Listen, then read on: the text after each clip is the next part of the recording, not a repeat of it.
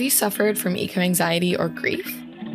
How can we be imperfect environmentalists? And how can we navigate the interconnectedness of justice, veganism, and zero waste? Big questions that we're deep diving into with Isaias Hernandez, commonly known as Queer Brown Vegan, an environmental educator who loves to unlearn and is going to help us do the same today. It's time to live wide awake.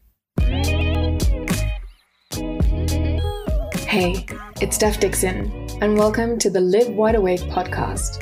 This is a podcast about climate change and consciousness, sustainability and spirituality. Each week, a special concoction for your listening pleasure so that you can lead your most conscious life. We're going to be talking about fascinating yet sometimes complicated topics and breaking them down into digestible chunks so that we can live wide awake. If you haven't already, do hit that subscribe button. And if you love what you're hearing, consider supporting us on Patreon. Isaias Hernandez is a queer, brown, and vegan environmentalist. He makes accessible environmental educational content in the form of colorful graphics, illustrations, and videos. He really is wanting to provide a space for like minded environmentalists to further conversations around the climate crisis, but in a welcoming and safe online space. He's a graduate of UC Berkeley's Environmental Science Program and a council member of the Intersectional Environmentalist Platform. In this episode, we talk about the spectrum of climate emotions, how we can normalize being imperfect and making mistakes, and creating healthy boundaries and communities online. Well, thank you so much for joining me today for this conversation. I'm really looking forward to diving into all of these very important topics with you. And I'd love to start with you to sharing a little bit about your journey and what it was that drove your initial interest into environmental work. Yeah, well, thank you so much again for having me. And hello, everyone. My name is Isaias Hernandez. I'm an environmental educator and creator of Queer Brown Vegan. And I think for me, what really kind of got me started my journey was that I grew up in Los Angeles in a low income community, grew up in affordable housing my whole life. And I remember my parents had immigrated from Mexico to the United States in the 1980s. And so for us growing up in the 90s, I remember a lot of the times not being allowed to go outside due to the air quality, living nearby six toxic facilities a few blocks up and then a few streets down was my elementary school. And I just remember a lot of the times asking myself like why my community was designed this way and when i would visit different types of cities in the area where i lived in the san fernando valley i remember being told like oh this is where rich people live and like where you go with rich areas they have more opportunities and that's because they're rich they work for it. And so i was kind of told this like kind of narrative growing up of like you know if you work hard enough you can get here.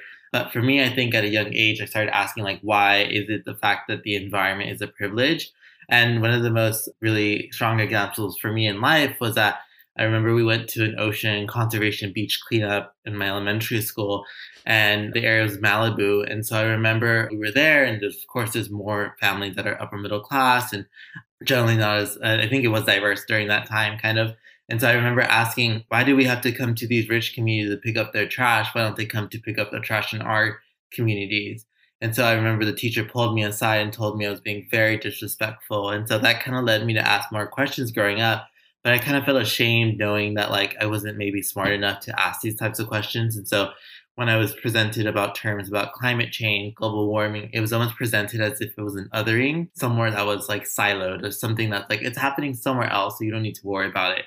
And so that really kind of spurred my curiosity to ask more questions. And it was until I was 17 when I learned about environmental justice, and they talked about my community experiencing a lot of injustices when there was assembly from an environmental justice org. And that kind of started asking me, like, okay, like, it is actually a lot of people talking about this. Like, a lot of people have been asking these types of questions. And so when I went to college, I did environmental science and learned how much elitist academics was and how inaccessible it was.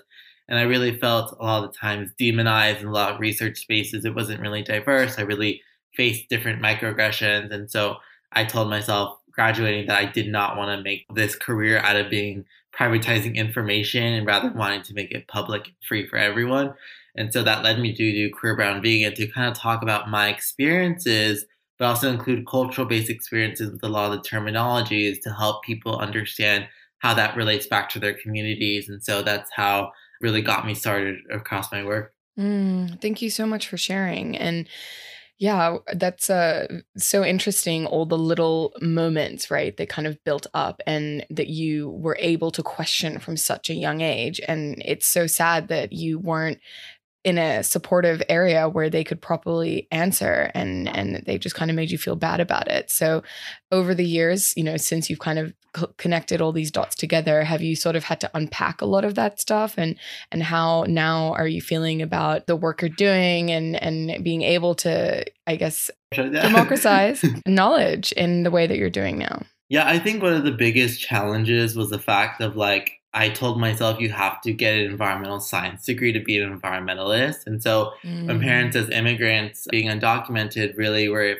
pushing that narrative like you have to get an education, you have to go to college and that was the same expectations for my brother and older sister. And so for me, I realized that like unpacking that required me to look into my own biases and really understanding that. But on the second hand, when I was in academics in school, I remember this amount of competition of how it rewarded a lot of students that just came from higher academic resource backgrounds and kind of rewarded them for knowing the definition of what a terminology meant. But in reality, they didn't know how to apply it. They didn't know how to communicate it with anyone. And so for me, I realized that although I had a hard time understanding and deconstructing academics and its language, I realized something that was so much easier on my end was to communicate that and tell people what it meant to me and allow them to share it rather than using this textbook definition that sometimes didn't really make sense for a lot of people growing up. And that really I think that really validated a lot of my pain and like experiences and mm. confusion, mm. trauma, like happiness, sadness, and that that really led me to finish my degree but one of the things I also did admit is that when I graduated, I didn't feel right to go back to my community and act like a savior because I realized that there is a difference from where I grew up versus now. You know, I have a college degree. I have had access to these resources. It doesn't matter if I grew up low income, I had the privilege to attend a university. And so for me, I realized, you know, to kind of not level it out, but more more like, okay, how does this look like through a community level that does not present you as a savior? I said to myself, well, online mediums really give people space to develop their own community, their own work. And so I saw that as a way to really give back to my community rather than me entering these spaces. And so part of my space was to realize that it's not about me being ready to be right, but instead to be ready to be wrong because being wrong allows you to be accountable and allows you to unlearn and learn. And so that's one of the things that I felt like I had to unpack throughout my ages of 18 to 21 from the academic experience. Now, from 21 to 24, I was in this new um, era of like, what does it mean to be an environmentalist and what does it mean to give back to your community and redistribute resources and privilege at the same time? So that was a bit of like an unpacking time for me. Mm, yeah, no, very important work and reflection there. And so, you know, you talk about yourself as an environmental educator now. And as you said, you love unlearning and learning. So, what does that really mean and look like for you? Like, you know, you talked about unpacking biases. So, what were the biases that you even found that you had? And what are some of the biggest things that you've unlearned during this journey? Yeah, you know, I think one of the biggest things for me is like recognizing like who I'm centering and like what I'm talking about. And so when it comes to privilege, you know, and asking myself, I am someone who is queer, yes, but I am someone who's a male identifying and also to I center myself and also how do I uphold ableism, for example? And so part of that for me was looking into the fact of like, as someone who is able bodied, how am I providing more spaces for those who have disabilities without providing this savior complex. And so for that, that looked into me decentering myself. And so example of that is to really look back and read of like, how are you upholding ableism? How are you doing this? And reading articles online. And it was things like that where it's not about me asking people who are disabled, but me really educating myself and doing the work to say what are ways that you can become more accessible. And so part of that was, of course, on social media, right? Uh, adding closed captioning to a lot of my content because that wasn't really something that I thought about. It was an afterthought. And so now it's at the forefront of my thoughts of like adding captioning first. Other things like that, I guess you could say, is who am I talking about from a Western perspective? Because most of the times, those that are outside of the West don't even have the rights to advocate for what they're thinking or don't have the freedom to share it. So how do I decenter my platform and allow others to use it? And so I've had the privilege to really collaborate, but also team up with other activists and organizations outside of the West and to really share my platform in that sense. And um, really, two organizations, and three actually, is one called Black Girl Environmentalist, Pass the Mic, and Badass Badass Activist Collective that did this really great campaign. And they're still doing it to really amplify different types of activists in environmentalism that maybe not have the platform to talk about their work or their mission or what they need. And so it's continued on just from Black History Month and this week, this month is Women's History Month. And so how do we really relay that and have this constant active conversation that's not a one-time thing, uh, but something that's really actively thought. And so that is something that I feel like a lot of my biases, I didn't really think about this or really put this at the center of my thoughts. And that's because it also goes back to my own privileges that I hold. And so um, it's not about shaming oneself, but holding yourself accountable about like, if you're going to say you're accessible, if you're going to say you're um, creating equitable space, like, are you actually creating those spaces for people? Mm, yeah, thank you. And uh, I love, you know, the collaboration and cross cultural collaborations and just the ability of the internet to connect people in this space and in such a welcoming way and such a constructive and supportive way. And we're definitely going to circle back to that. But for now, I wanted to zoom out a little bit because there are kind of three main topics that you list that you sort of discuss through your channels, and that's environmental justice, veganism, and zero waste. So I'd love to understand a little bit about how they intersect for you, why that's important, and how you sort of developed this niche as well, you know, because it's pretty specific, yeah. but also, you know, you've got three very uh, interesting topics that you're covering there. Yeah, so I think for one is like the fact that veganism to me is a more of a circular relationship and an ethical lifestyle that advocate for both humans and non-humans. And so asking ourselves to actively be anti-racist and anti-speciesist in this movement and recognize the extractive systems from capitalism um, that have polluted and damaged a lot of our planet. And the reason why I focus on this is because environmental justice, for example, that advocates for healthy communities, right, healthy, healthy access to water, air, and soil. Um, a lot of times we focus on yes, a lot of cities, a lot of communities, but we don't really make those interconnections sometimes about how our food production system is created, like industrial agriculture. We see that here in the United States that um, a lot of undocumented farm workers are victims of this industry and also animals being slaughtered. And so, how do we really reconcile with the fact uh, that these industries are just continuously harming Black, Indigenous people of color and also polluting the local communities nearby that are already economically suppressed? And so, with that, that also extends with zero waste is that I don't really see zero waste as like reducing your plastic. I see it as a human's right issue in the sense of the original definition of zero waste was to in, in essentially look at how products in the petrochemical industry design products that are not circular. And so if we want to create products that are circular, we need to recognize how is it good for the planet that looks into that it doesn't have a negative discharge into communities of color and also living species. And so um, that is part about my work is that I wanted to really extend myself to say, look at what's happening of like plastic pollution, not just that it's harming ecosystems and the fish and um, beautiful marine species, also poisoning low income communities of color, especially uh, in countries in Asia where they're generally blamed to have high rates of plastic.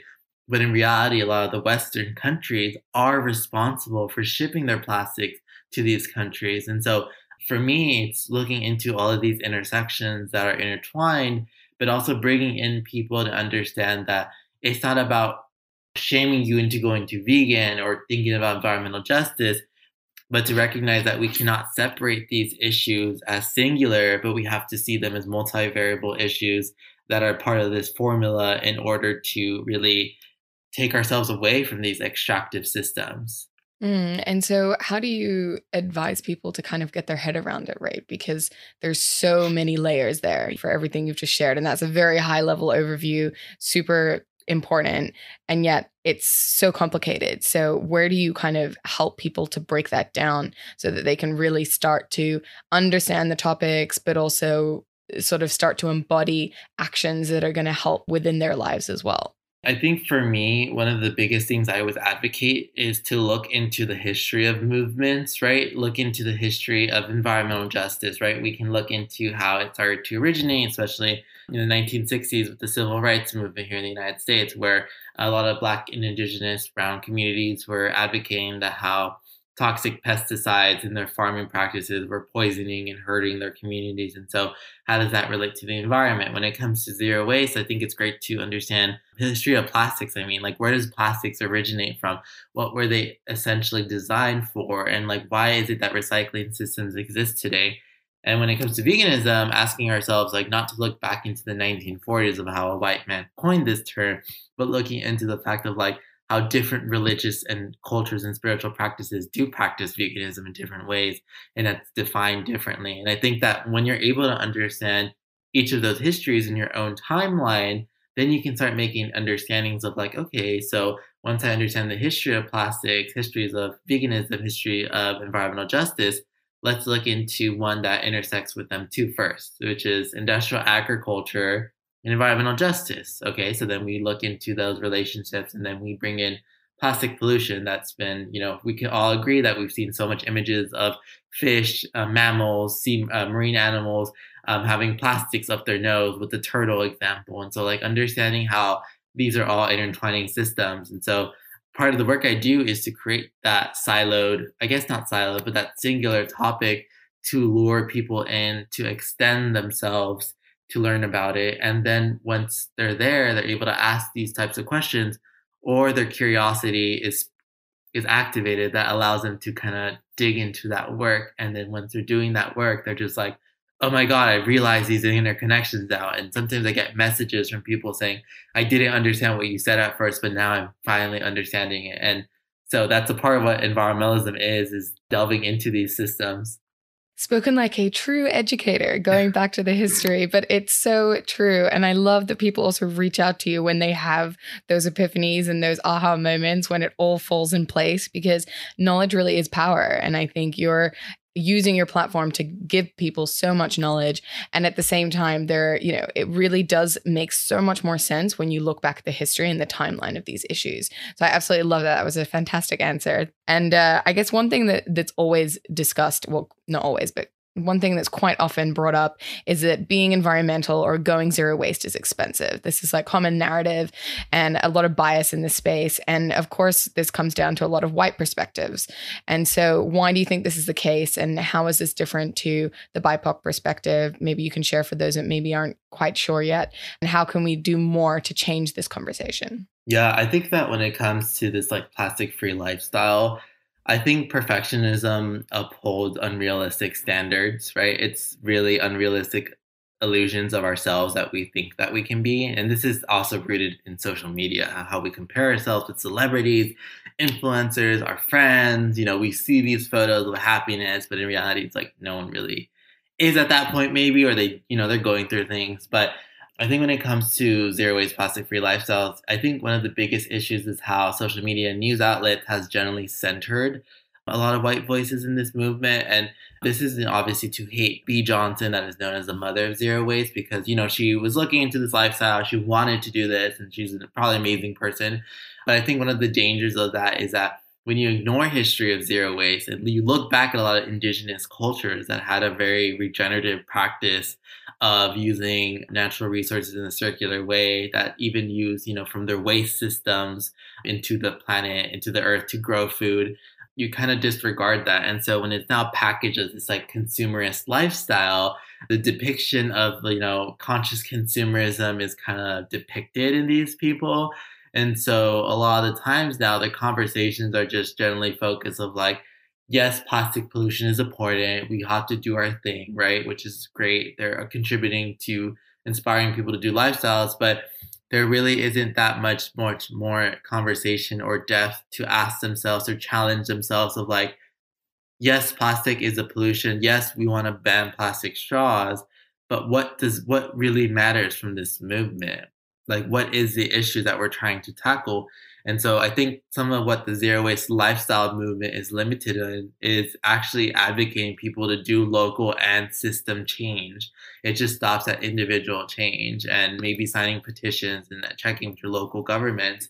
And so part of the fact is that because people that are generally represented white don't want to talk about race, or sometimes it maybe make them uncomfortable, to be quite frank, to talk about race, and maybe they don't think they're experts in race, and so they shy away from those conversations. But in reality, it further, like you said, it further taints people. And so when people think about zero waste, they just think about plastic-free lifestyles, but don't think about how we advocating for human and non-human justice of life, of like how do we stop these industries? And so that is kind of like my take of how the lifestyle movement is very damaging and very influential in shifting people's mindsets of um, this kind of more community justice centered lens to a rather individual, glamorous lifestyle that doesn't really move forward with conversations. Mm-hmm. And I guess from your perspective, how have you taken everything that's happened in the last 12 months in terms of the Black Lives Matter movement and communities coming out and way more conversation on intersectional environmentalism and the work you're doing? Are you seeing big shifts and people coming back around and, you know, be willing to actually say, oh, hey, look, I was wrong about this. I made mistakes. Or are you still seeing a lot of pretense and, uh, you know, dancing around topics? I'd be really curious to understand how you're viewing this space and because you're quite deep in the whole social media and very connected.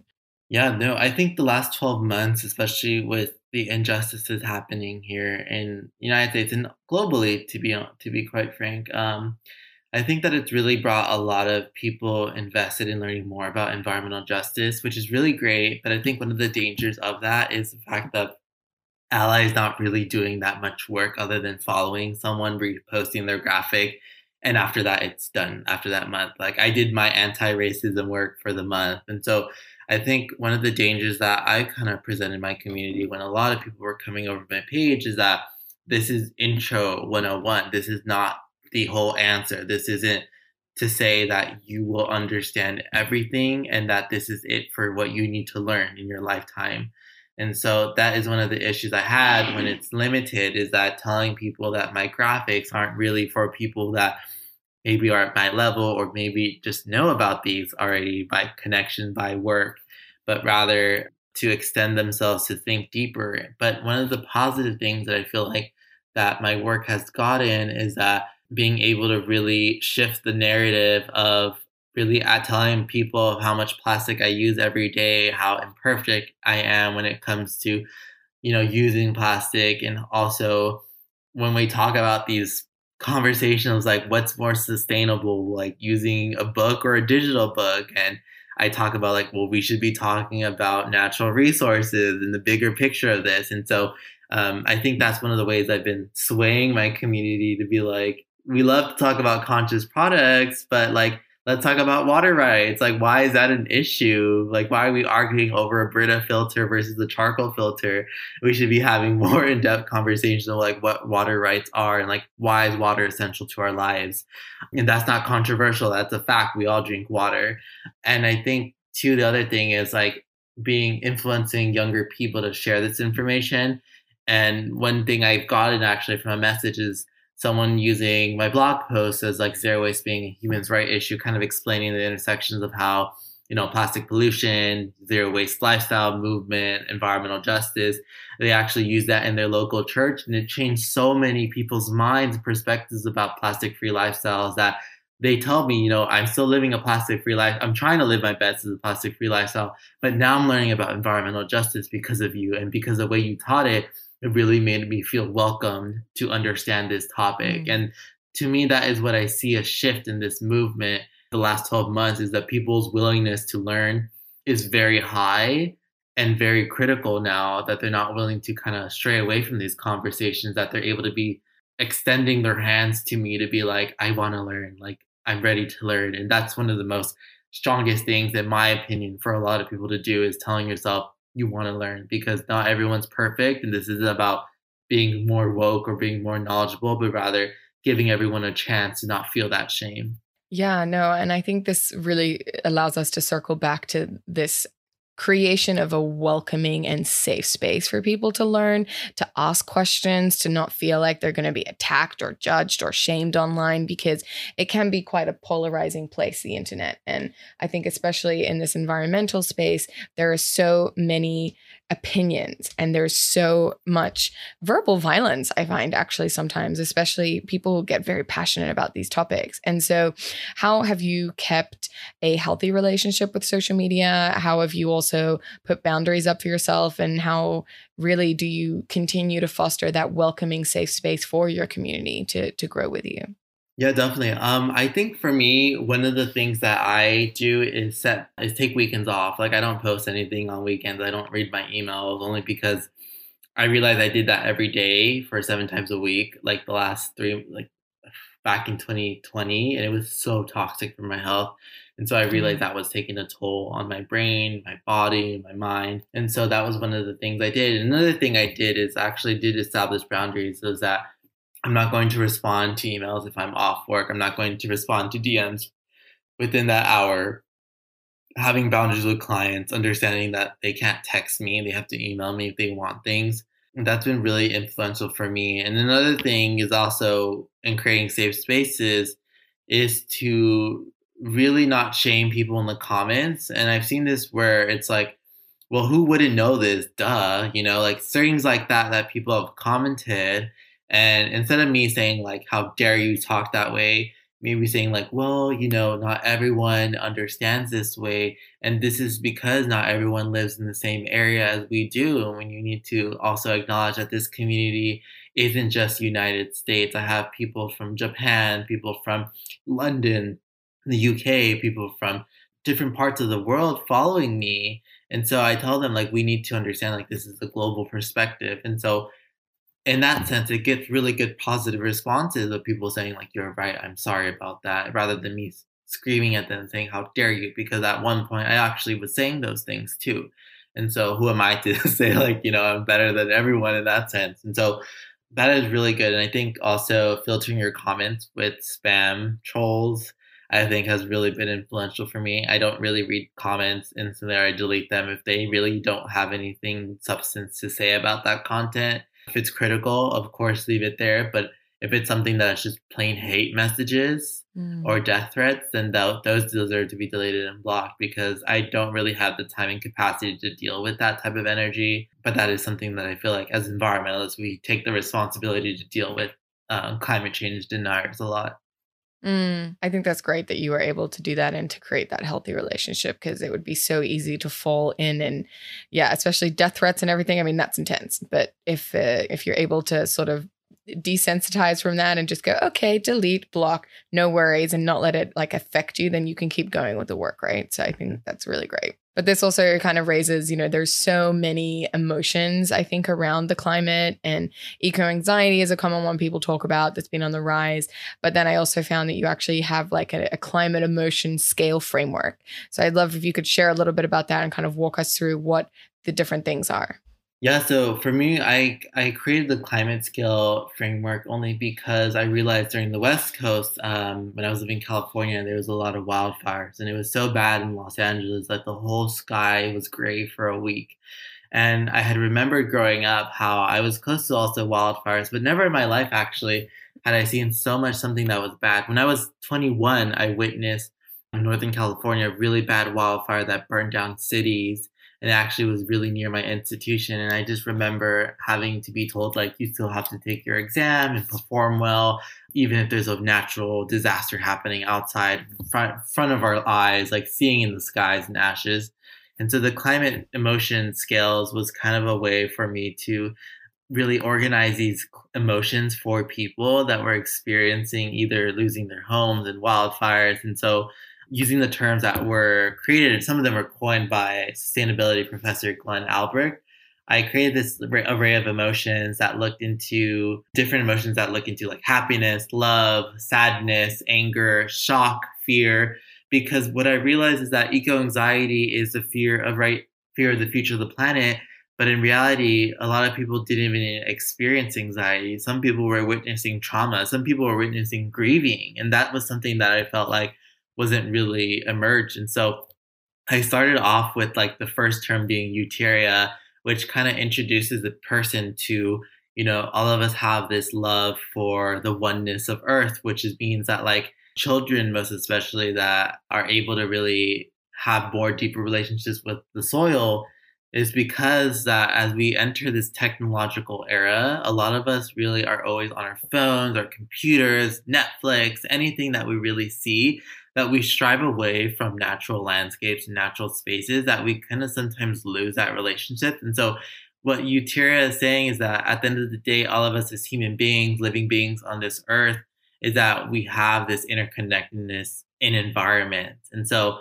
when we kind of get deeper into the emotions, we kind of explore soliphilia that looks more into the love of the interrelated whole, which then specifically describes that Steph, is there a certain place in your lifetime or a bioregion or an area that you went to growing up that you really felt deep rooted love for the earth? And this really spurred a lot of my followers to share their experiences of like, you know, for me, it was actually going to the river with my family every summer. We loved that area before it was polluted, and we were able to really get our community around there. And we had so many picnics, we had so many good times. And so for me, that really brought people more to really not be so much afraid to talk about climate emotions.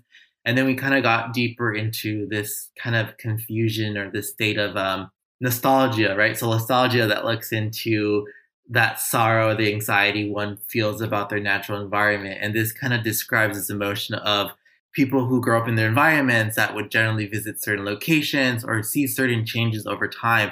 And this can be easily done of saying, like, you know, the trees down my block all got, you know, chopped down. The park I used to visit got closed down, and now luxury buildings are part of it. And so, what Solastalgia is kind of looking at is that how natural landscapes, natural areas are being taken away from our own eyes. And although we don't really experience it instantly, we experience it over years that you kind of look back and be like, you know, I really miss that place going. I really miss going to that area. And now it's not there. Now it's altered. Now it's destroyed. And so this kind of gives this more sorrow feeling of like, you're not really sad, but you just feel bad internally, like, oh, I do miss that. But um, as you get deeper, which is eco anxiety, that like anxiety is a fear of the future, which a lot of people have. But one of the things that eco anxiety is limited in is that how do you change that stage of anxiety to action or that anxiety that stage of anxiety to talking and so what i witness here when you go from eco anxiety to eco paralysis or this like eco shock or eco eco avoidance i would say is that when you talk about the climate crisis, there are some people that don't really react in a certain way or really they don't know what to say. And so for them, it's not that they don't care about the environment, it's the fact that their privileges in their life may have not really allowed them to experience this. And so this may be kind of a reality check for them to think like, whoa, like my environment changing, what does that mean for my family? What does that mean for my loved one? What does that mean for me? What does that mean in the future for my kids?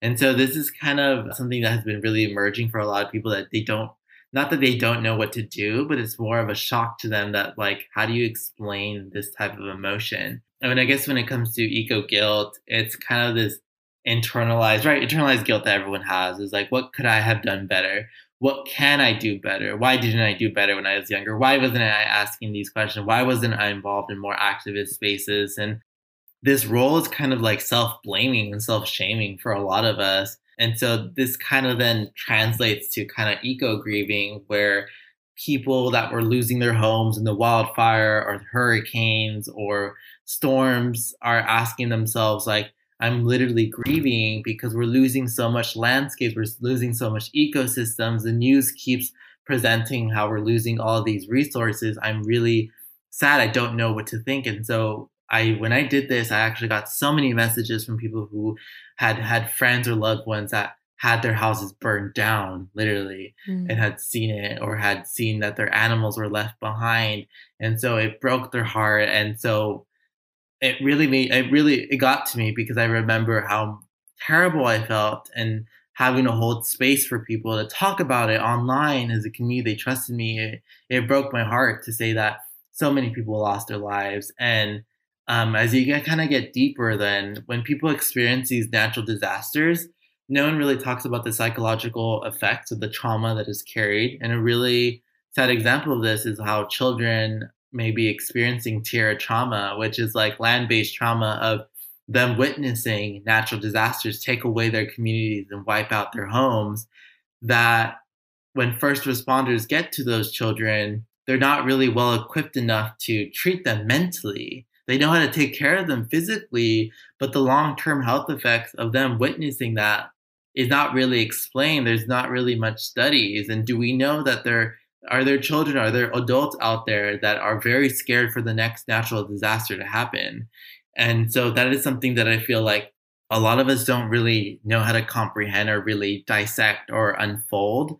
And so that is something that researchers have been actually looking into recently or in past studies. And then I guess the last one is this rage or ecological rage that a lot of us carry is that you're angry at the fact of how the system and certain people in power have allowed to these systems to oppress people of color generally, but also allowed them to lose their environments, allowed them to lose their homes. And so there is this really internal anger that a lot of people carry and a lot of we see this in activist spaces is that anger is valid. Anger is it should not be shamed but it's something that i think a lot of us feel angry is that now we're being told as consumers to shop less to not buy plastic to recycle but in reality is that going to change the system in the long term? And so a lot of us carry this internal rage with ourselves was like of course that isn't enough and we need to do enough and enough. And so sometimes that translates bad but some people with the climate emotion scale because everyone's at different stages. And so at the at the end of the day how do we move from this scale to action? And so part of me for creating that emotion scale was to validate people's experiences not to think that it's in their head or that they're wrong and not everyone has mental health resources to even access a climate therapist. And so I saw this as a way to help people give them that understanding of like, yes, understanding our emotions to the environment is beautiful, horrible, sad, but we need to reckon with all of these emotions that we have because this is what makes us better climate.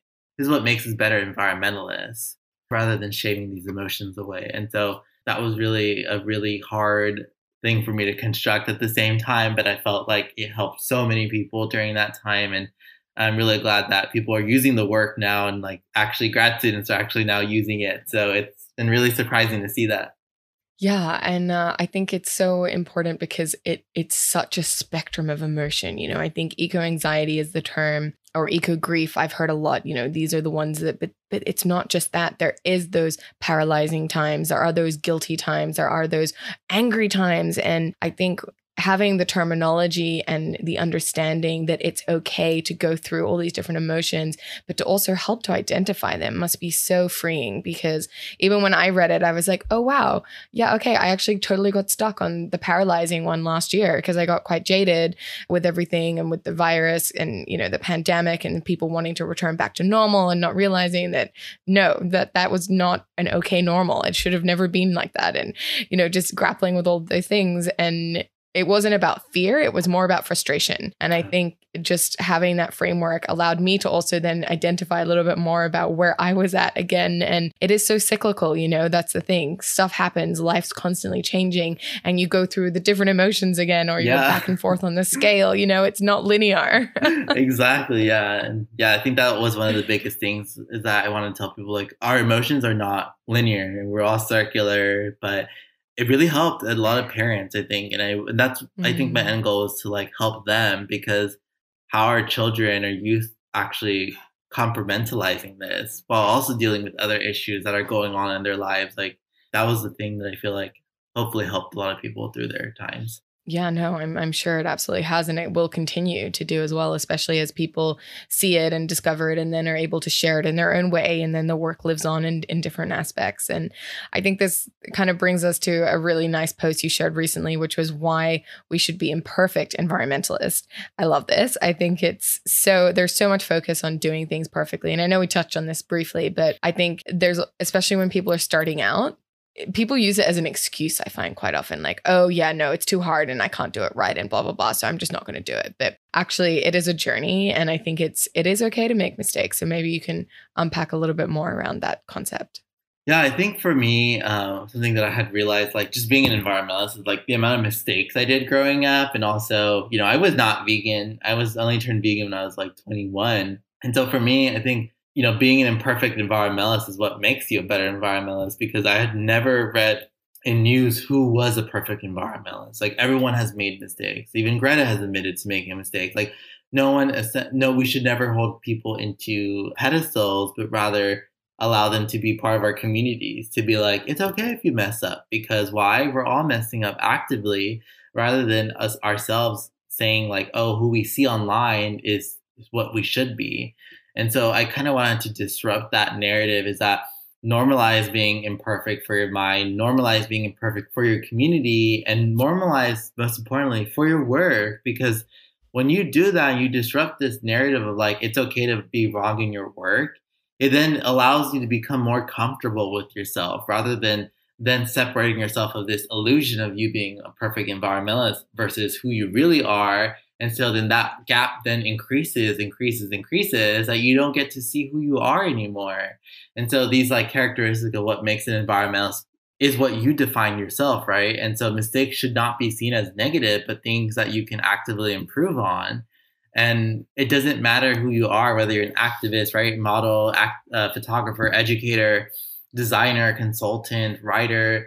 We are always being imperfect in our works, but that's what makes us more better to communicate this with other folks is that we normalize this behavior for people. And so then it reinforces the idea that our environmentalism is different, yes, but that doesn't mean to say that our environmentalism is wrong what makes us wrong is when we hold those standards that are very unrealistic for people and that then damages either their mental health and their physical health and so those are kind of the repercussions is that when we uphold perfectionism it's not really ideal for anyone in the society and so i tell people that imperfections are organic but perfectionism is not natural and that doing mm-hmm. the best of mm. what you can do rather than what what you want to create in this unrealistic form can help better help you translate your environmentalism when you're focusing on those errors and you're focusing on your imperfections and recognizing those mistakes isn't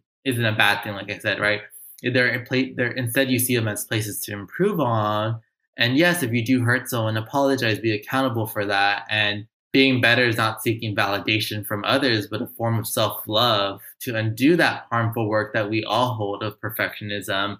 And yeah, when you speak about it, it really encourages so many people. And I've had so many people from my community saying, like, you're one of the real environmentalists that I follow. Like, I love the fact that you're real with us and like you use, you use plastic and you post about it and you don't care. And this is what we, we need to influence so many people because I think social media is such a good tool to manipulate our emotions, especially younger generation. We've seen that with the suicide rates. We're seeing that with problems with youth. Like online bullying and how that also manifests. And so, how do I want to become a better advocate to disrupt that bullying? Is that I'm to show up of who I am really and tell people like I'm goofy, I'm a nerd, but I'll also like I love being who I am and I don't want to be someone I'm not. Oh, that's so beautiful. Thank you for sharing. And uh, so now we're going to ask a couple of short paced questions. Uh, so you can just um, feel into it and then just give us your answers like more fast paced. And uh, if you can kind of repeat the answer as well, because these will be the ones that are probably going to be used in our Green Warrior video. That'll be a bit separate. So, what does being a Green Warrior mean to you? So, one that advocates for the justice of life. If you had the power to change the world, what would you do right now? Decentralized systems of oppression. Mm. If you could leave the world with one simple message, what would it be? Like if it was on a billboard? Be ready to be wrong. What did you question or unlearn in the last 12 months?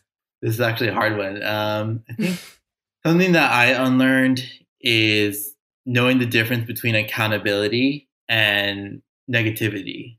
Mm. What's one thing you wish you knew earlier? How many amazing environmentalists exist in this world? What keeps you going or gives you your life joy? Creating educational content for my community. And how do you think we can live wide awake?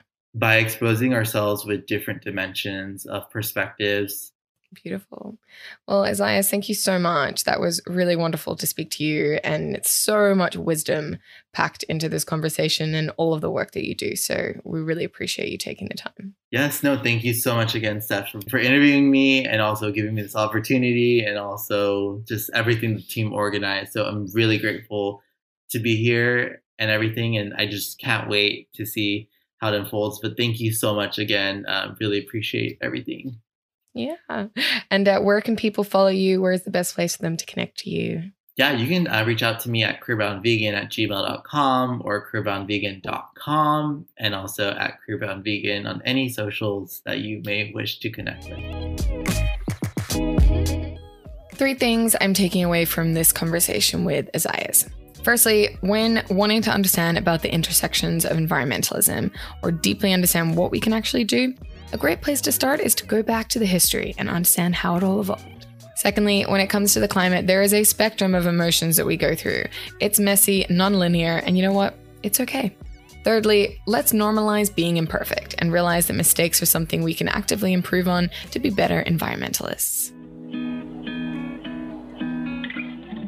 I hope that today's conversation stirred something deep within you ready to awaken. If you enjoyed today's episode, do hit that subscribe button and consider supporting us. Until next time, live wide awake.